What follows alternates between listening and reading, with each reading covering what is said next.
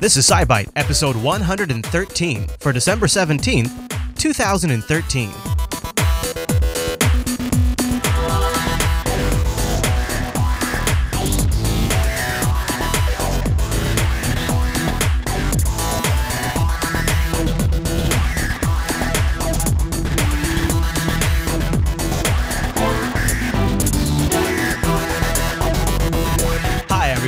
Welcome to SciByte, Jupiter Broadcasting's weekly science podcast, live on a Tuesday and fresh on a Wednesday over at jupiterbroadcasting.com.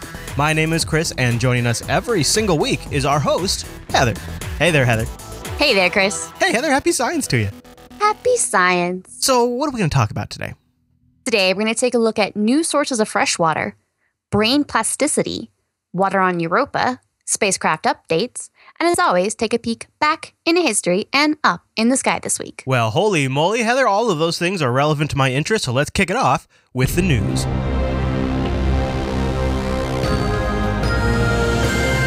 All right, where do we start tonight?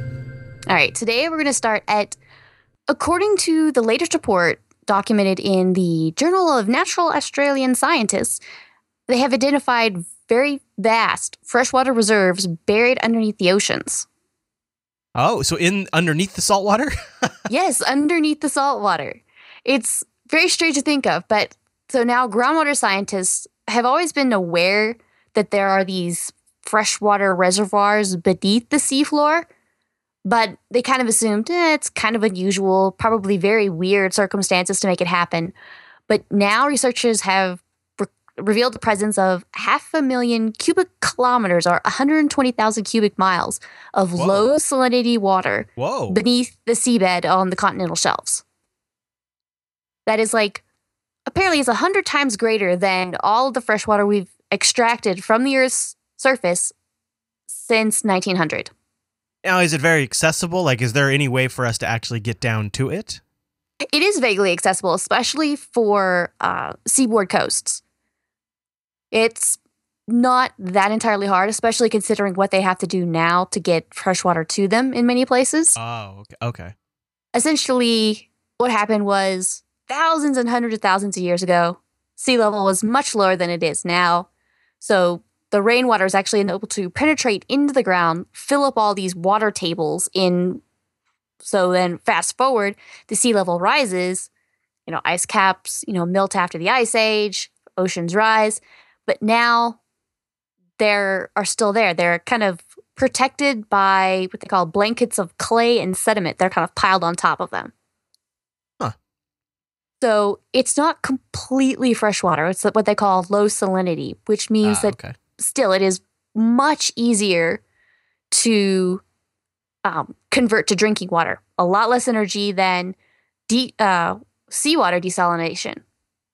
So it is much much less um, energy cost and a lot easier to convert it into drinking water. That's pretty exciting. Yeah. Now, of course, it's one of those things where it's must be very careful with them because there is no way to do it again. Because it specifically requires the oceans to be very low, Uh, the water, rainwater to in, enter into those Yeah, reservoirs, and then the seawater rises, and it's Yeah. not necessarily going to be happening anytime soon. I see. And and is it one of those things like once you break into it, you're kind of it's go time? Like I would- I would think there would be a there would be a problem of polluting in a sense and, and getting the salt water in mixed in. possible, but I think it's very similar to, I would assume, almost um, tapping into any reservoir, uh, oil reservoir, or even water. Think, um, you know, well water, you tap into it. Well, I was picturing is it going to be like an oil drill kind of rig where they'll drill down and, and tap the fresh water and put a sp- put like a spigot and just suck it up? Is is that kind of what they're going to have to do? Possibly. It. I'm not. It didn't make it entirely clear about how exactly they would. yet. Yeah, they might not know Yeah. yet. Yeah. but it's possible that that's very similar to what they do. I'm, to be honest, I'm not entirely sure how they necessarily go down and tap um, aquifers that are not, you know, the different types of water aquifers on land. Yeah. Yeah. So yeah, That's probably going to vary depending uh, on the uh, you know on, on where it's at and how to get to it. yeah, it'll be some something similar to go down, drill in, tap it in some fashion, and then pipe it back up to uh, you know, to the seaboard coasts. Well, I think that's good news. I'll tell you what, I'm a fan of uh, I'm a fan of fresh water. So Yes. It's useful yeah, and in fact, as we reach over and Yeah. hold our water bottles. I've got a uh, mm, little fresh water right here, Heather. And now all you listeners are very thirsty, aren't you? All right. Well, any other thoughts on that story? No, not yet. All right. Well, then uh, I think this would be the uh, perfect opportunity, maybe right here, right now, to take just a brief little bit of a break. And uh, now the, the holiday seasons are fast approaching, a SciByte listener, and uh, the SciByte program will be off for the next couple weeks because SciByte got the luck of the draw again and lands on holidays. It's just Yes. like both, like first Christmas and then is it like New Year's Eve or New Year's Day? It's like back to back. New Year's Eve, yep. Yeah. So you're going to have a little extra time on your hands. And uh, we acknowledge this and we understand. And so our pick this week, and a way you can help support the network, is uh, Star Trek The Return, written by William Shatner and narrated by William Shatner. Now, The Return, you might ask, well, spoiler alert, uh, Captain Kirk dies at the end of Star Trek Gen- Generations. However, William Shatner will not let that hold him down, and he wrote a book on his return and how it happens. And uh, it's a three-hour and six-minute book, so it's not a huge commitment. It's uh, voiced by William Shatner, which is fun, and it's got some sound effects to it. It's kind of an interesting story. It's it's out there a little bit. I'll, I'll play a sample for you. Relations between the Romulans and the Federation had been strained for centuries. Spock was instrumental in the efforts to reduce those tensions by decades of secret negotiations intended to reconcile the Romulans with the Vulcans. Though the Romulans were an offshoot of the Vulcan race, they had rejected the logic which had saved their Vulcan ancestors from succumbing to their primitive, passionate, blood-drenched beginnings. So who better than Spock, a child of emotional humans and logical Vulcans, to understand both sides and work for unification? On the horizon, the last radiant spike of the dying sun flared, then vanished behind a distant peak. Overhead, stars emerged from the deepening twilight. Far away, Riker saw Spock bow his head as if lost in memory. I won't spoil any more for you, but what's fun about this is it's written by William Shatner and then it's read by him too. So you get exactly how he intended it to come across, which is pretty Yeah. neat. Uh, and it's uh, it's not it's not like having a new Star Trek episode, but it, it is in your mind, in the theater of the mind. It's kind of like a new Star Trek episode. Uh, and I picked that up oh boy. Um years ago and i've just had it i've had it in my library. I haven't really talked about it much. I might have mentioned it once before because it's interesting because you know william shatner comes up with a pretty creative way to bring captain kirk back from the dead and uh, it's it's kind of a fun read. So uh, that is star trek the return and we'll have a link to that in the show notes. And if you pick that up it will help support the jupiter broadcasting network but it'll also give you a little something to listen to while SciByte's on holiday break. Oh, William's still going. Let me let me pause William here. Uh, so you go over there, you can grab that book, and uh, if you aren't an Audible member yet, you can get that book for free uh, by using our affiliate link. And if you decide to cancel your Audible membership, you get to keep the book. And if you are an Audible member, go use one of your credits on that. It's totes worth it, and it's a three hour and six minute listen. All right, Heather, let's do the news bite. All right, what are we talking about in the news bite? There, there's a new computational model developed by MIT neuroscientists explaining how the brain maintains a balance between plasticity and stability and oh. how it can learn very similar tasks Or feel. without interfering with them. Yeah, unlike what I just did. Yeah. Interesting. Okay. This So- is this is probably a little bit of a secret sauce here. Yeah, but to learn new motor skills, the brain has to be very plastic, able to rapidly change, you know, Mhm. strength between the connections of your neurons, sort of performing new patterns to Mm-hmm. accomplish a specific task. But if the brain is too plastic, then previously learned skills get flattened over. Hmm. So it's it so that it makes it impossible to sort of maintain the knowl- that knowledge. You don't want to have plastic brain, No, not completely plastic brain. but you want to have a little plastic. Okay. So uh, what do we know now? So what's happening is, you know, the neurons are always changing. There is, you know, thousands of different ways that it can be connected. But, and you're not going to do it perfectly the first time. At least the great majority of us don't. Right. So the brain has to go back and it's like feedback from every effort going, all right, well, how do I find a different solution, the best way to do it? You know, so it hits out all those.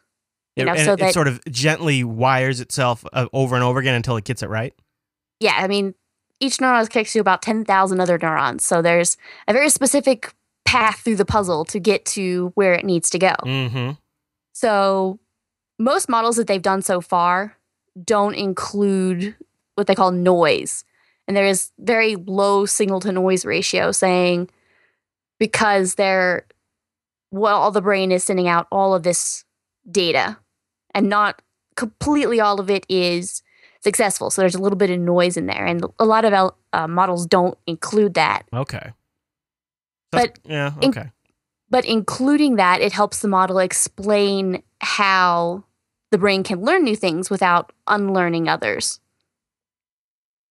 so it's kind of kind of strange essentially what it breaks down to is that these constantly changing connections explain why um, some skills can be forgotten unless they're practiced Mm-hmm. Right. especially if they overlap with other. So if there's something very similar, you know, like um, two different swings in tennis or you know something that are very similar, it's unless you maintain that practice, it's easy to kind of um, write over it and cross between. But something that's really has nothing to do with each other, like um, riding a bike, is very specific, so it doesn't overlap or come very near other skills. So it's very, it's essentially permanent knowledge. You know, once you ride a bike, you never forget. Mm. Is the you know the saying goes, Yeah. but it's because it's a very specific on its own thing. Now, so it's it kind of helps why the brain is doing these things. Now, for me, the first thing I thought of is, um, you know, something very similar. You have your brain is wired. You know, this happens in this way. For me, you know, when I married and my name changed, it took a little while for my hands to remember. Right. You know, at that very at that very beginning, it's like, wait, or we're about to change to 2014. It's gonna probably people will be writing 20 2013 for a while. Yep. You know, it'll be a minute. You'll get to the end of that date. You'll be like, January, pause, two zero one four. Yeah. Yay, I did it. It'd be a very manual process for the first few times. Maybe yes. maybe the first few weeks. Yeah, the date definitely happens Mhm. like that. mhm. Names are pretty quick if they change. But uh, there is that thing where you're it's something very similar and your brain's going, "Wait, pause, okay, go." And that takes a little while for it to rewire itself in that direction. So they're watching this process, huh? Yeah. Huh. I wonder if they'll figure out ways to not only maybe accelerate the repaving process, the refolding process as it might be, but also maybe lock it in. Like like uh, here, uh, you take this pill and it, it just applies a lacquer to the brain and it, it, it molds it right in place and you'll never forget. and it will be 2014 for the rest of your life. Right. See, your brain needs a little plasticity You're right. to learn. it is important. Yeah. Well, now we know. Uh, any other thoughts on that one? no? All right, Heather. Well, let me bring. Hey, guys, come on. I got the band in. Yeah. yeah, Okay. Yeah. Get the get that barbecue out of here. All right, here we go. All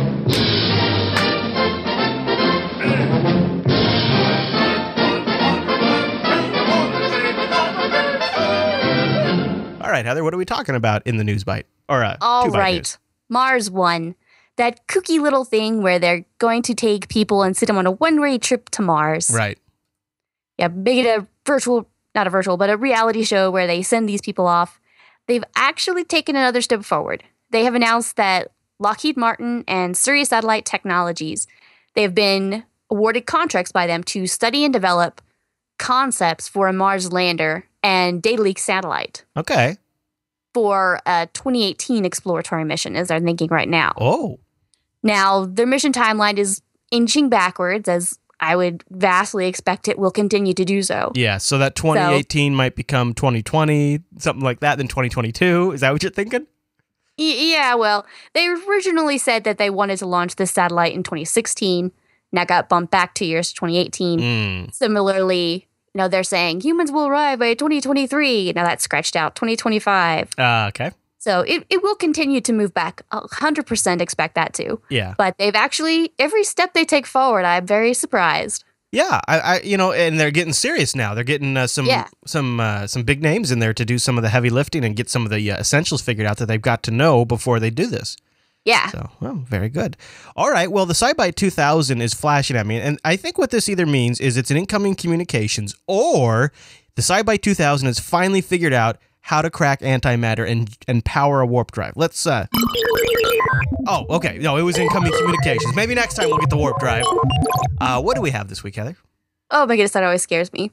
so we had a feedback from Jacob Roker uh, on the Twitter, Okay. and he's sp- uh, pointed out a story about how the Hubble Space Telescope has spotted water vapor above Jupiter's moon Europa. Mm, maybe like a the- like a volcano or like a geyser kind of a thing. A geyser, yes. It's been the first strong evidence of water plumes erupting off that particular moon surface. And it's actually very recently that that particular camera, um, well, not very recently, but it was on the last servicing mission that the space shuttle did to the Hubble Space Telescope that allowed them to have this kind of sensitivity to actually search for these Oh, type of plumes Okay. this close. Wow. So- look at that. And the so Heather has a video in the show notes. Is this that blue? Is that the water plume? Yeah. that- wow. That's a lot. Yeah. So, well, it's not necessarily completely uh, visual. Some of it would be infrared, but Okay. it kind of gives you an idea about how Yeah, far out it would be. Yeah. Yeah. Right. Um, So they've known that there is an ocean under Europa's icy crust. You know exactly the layout of it, how thick the water is. Is it mostly ice or slush, or you know, icy slurpy? So they don't really know, but they do see a solid surface, and now they've seen um, this sort of ocean underneath would definitely allow for these kind of blooms to come out, yeah. I wonder if they'll especially spy. if they're I wonder if they'll spy like any like fish coming out of that plume. Maybe like some salmon flopping around in space, like some. um, fish. No, doubt it. Um, Probably not. yeah, science doesn't know how to answer that one. Yeah. But I can hope, Heather. I can hope, right? I mean, maybe one day I can go fishing on Europa. I think that'd be pretty cool. you might want to take a parka. it might be needed. that, that's a good one. Thanks, Jacob, for sending that. Now, uh, Heather is JB underscore Mars underscore base on Heather, right? So that's how he got that to you. Uh, so, what is there anything else we know about Europa at this point? Like, uh, that sounds. Uh, I don't know. I mean, that sounds like there's a lot of water over there, Heather. Do you think maybe there's uh, could be some kind of space microbe?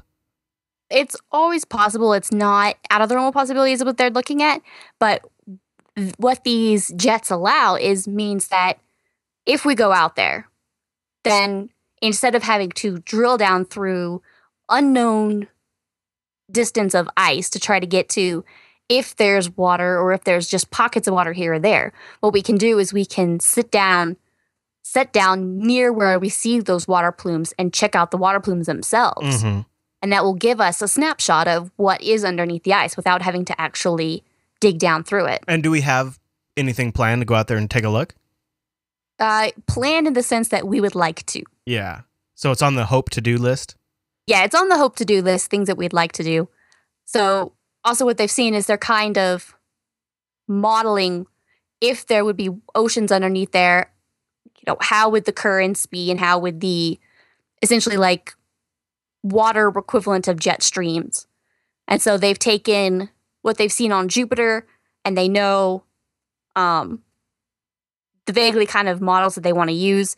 And they've tweaked a couple of the numbers until it's very reasonable between, you know, taking what Jupiter has and taking what Earth has and kind of going in between the two.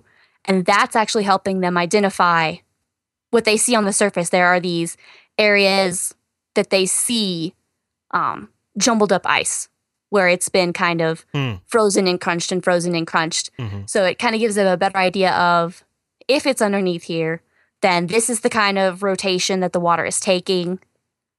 And therefore, they can kind of say, okay, between that and seeing the jets, then you can get exact kind of determinations of where there might be liquids uh, reservoirs underneath.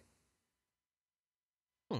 There, yeah. So uh, there is a explorer that they're actually planning to launch in 2022, and that's going to look at a couple of Jupiter's largest moons, in, and that'll including Europa. Okay. So they'll be able to kind of take a peek at it. It won't be a specific mission where they land or anything, but they will be able to go to the area and sort of check it out. Gotcha. All right. Well, uh, while we're up in space, we should probably do a spacecraft update because there was a story that broke uh, since our last episode that had a few people in our IRC chat room pretty upset, and I guess there was like a cooling system problem on the International Space Station, right? Is that what was yes, going on? one of yeah, one of the pumps that have the flow control valve on the regulates the temperature of the ammonia in a loop, and the ammonia is sort of introduced into a heat exchange system in one of the particular nodes, Mm. and that makes sure that the water in the heat exchanger doesn't uh, doesn't freeze. So these kind of heat exchangers go through and they keep various computers cool that control, you know, part of the equipment, part of the, um, you know, scientific stations and equipment. So some nothing at any time put the astronauts in danger. They did have to shut down a couple of non-essential subsystems. They shut down a couple of the experiment Mm. bays. Mm. So just kind of as a as a precaution, they have two of these pumps that are always running. So they automatically shut down once that started giving problems. They shut down various components of things because you know to to loosen the load on the you know on pump B. Say nice. and it was it, it did sh- was struggling there for a few. They were kind of worried, but they just you know shut down enough stuff that it wasn't going to be overtaxed. And at first they thought, well, maybe it might be a software problem. So they went through and tried to test everything with that, and no, it looked like it was actually specifically a hardware program, a hardware problem. So there was a couple of days there where they were kind of checking things out, taking all the data. You know, the astronauts, their schedule changed a little bit because of uh, the various Sure. experiment systems that were shut down. Yeah. There is actually a launch that was scheduled to go to the space station, and they put that whole launch on hold while they were figuring things out, and Mm. that's actually delayed itself. But they do have a spare on the space station, and now there are spacewalks planned on the 20 December the 21st, 23rd, and 25th. Oh, So well, they get to they get to have a uh, spacewalk Christmas. they'll have a pretty good view of Santa Claus then. yes, they'll be able to uh, spy him as long as they're keeping an eye on their pump. Right. So they will replace the pump, bring it inside, uh, put the spare in, and with the this mission flying up to the space station so quickly, they'll definitely have extra equipment and a, a new spare for this particular pump. well, while we're talking about spacecrafts, uh, China had a successful landing on the moon while we were uh, in between episodes, right? That is correct. We talked about last time how they were probably for a couple weeks now how they launched and got into orbit in the moon, and they actually had a successful touchdown on December the fourteenth. They landed in what they call the Bay of Rainbows at 9:11 p.m. Beijing local time, and they trans. So then they transmitted their first images of the moon in what they said was real time as as they uh, approached the moon. Then they actually were able to roll the little rover out they had it on a platform above it and then they sort of lowered it um, on like uh, some wheelchair ramps think like that where it's in the car and then it lowers out Ooh, cool. and so Kind of like a uh, kind of uh, kind of like a, uh little package that just here you go, we're going to deploy now, and that'll Yep. happen pretty quickly. yeah within about seven hours they're able to get it down onto the ground roll straight out this thing it's kind sometimes with these it's hard to figure out how big is it it's actually the size of a golf cart Oh, okay. Well, that kind of puts know, it in perspective. Yeah, without anything nearby that you really under- can identify it to, Yeah, I'm always surprised about what size these things are. yeah, Yeah. So on the 15th, they're able to kind of they were able to get the rover out, turn it around, so you know the uh, the rover and the the little uh, lander were able to take pictures of each other. You know, so they'll you know they had the little red Chinese flag that they took pictures of, and they were all proud and, and cheered. And their little rover will drive around the uh, it'll drive around the lander, and then it'll kind of drive off to see how far it'll you know how far it'll go. It's a uh, it's got a number of instruments. It's got cameras, uh, rate uh, penetra- ground penetrating radar, a couple of different uh, radar instruments. So they're gonna see below try to get below the surface some comp uh, composition, and this is all new you know, equipment that very modern. So we haven't been landed on the moon in a couple of decades. So Mhm. it'll be very interesting. They've got some cameras to study solar winds and telescope to study, you know, the celestial objects that they see. So we'll see exactly how uh, how it goes for them. The big thing for them now is that the lunar night. Lunar night lasts two weeks, and Whoa. it's going to make a difference of uh, more than 300 degrees Celsius Whoa. which surviving that thermal change and then surviving that cold all that long will be a pretty big engineering challenge. They've got a little radioisotopic heater, so they're hoping that that will keep everything warm enough. It'll keep the computer and the electronics happy enough that it'll be able to continue. But that will definitely be the next major challenge for them. No kidding. Well, it'll be interesting to keep following it, Heather. Keep us updated, would you? Yeah. Interesting stuff develops. All right, we'll jump in the time machine. It's time to jump back. We got to go back in time. Oh, here we go, Heather.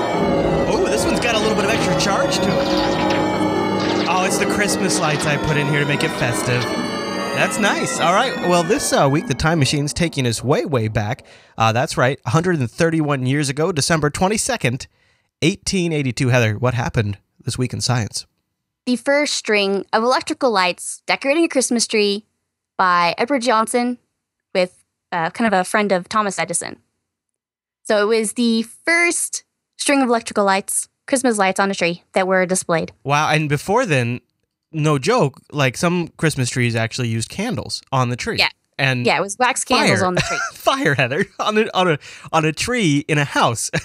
Yes, that you know is drying day by day. right. it's just I, unbelievable. Uh that that's how we used to do it. I mean that's uh Yeah. so the lights I although although I've heard some of those early lights were a little bit hazardous. Yeah, they they kind of were. And actually, this you know 131 years ago in 1882, but average Joe really wasn't using it until the 1920s 20s or later. So it was you know 40 years before you know the random person on the street would actually be using it. Yeah, wow. Uh, a string of nine sockets, each with a miniature two candle power, 32 volt carbon filament lamp in the early days. That's incredible. Yep. Wow. And that makes you appreciate a little Christmas tree technology. See, there's even a little science in that Christmas tree. How about that? Yep. All right, Heather. Well, uh, let me recalibrate the SciByte 2000. That way we can look up into the sky this week. That's right. On Saturday, December the 21st, that is the shortest day of the year in the Northern Hemisphere, Oh. the longest day for our friends down in the Southern Hemisphere. Mm. And that is the day when winter officially begins. Local, uh, it is at specifically 12:11 p.m. Eastern Time. Oh, you better tell that to the cold weather outside right now. I think it's, uh, you Yeah. can get the memo. Yeah.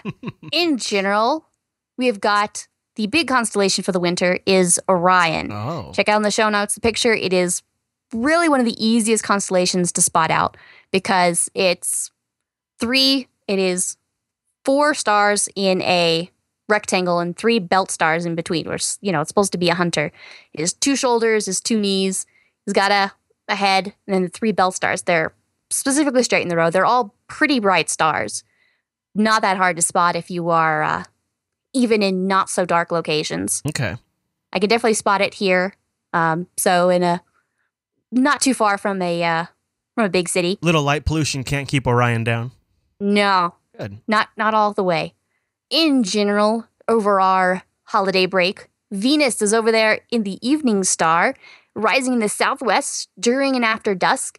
As we go on, it's going to be kind of getting lower and lower each day. So if you've seen it, you know, high in the sky and it starts appearing lower and lower, that's not just what time it is. That's kind of as we as our weeks are going by, days and weeks are going by. Mars is still hanging around about 12 12 to 1 a.m. local time. It's going to be in the high southern skies by about dawn. And by the end, uh, once we get into dawn, we've got Jupiter Hey. heading at the end of. Tw- so uh, it'll be at the end of twilight, rising in the east, actually, Okay. in the dawn. So in the evening, actually, right. Jupiter will be there. It'll be in the east to northeast, rising to a high point about 1 to 2 a.m. The moon will be over there near uh, Jupiter off and on for the next couple weeks.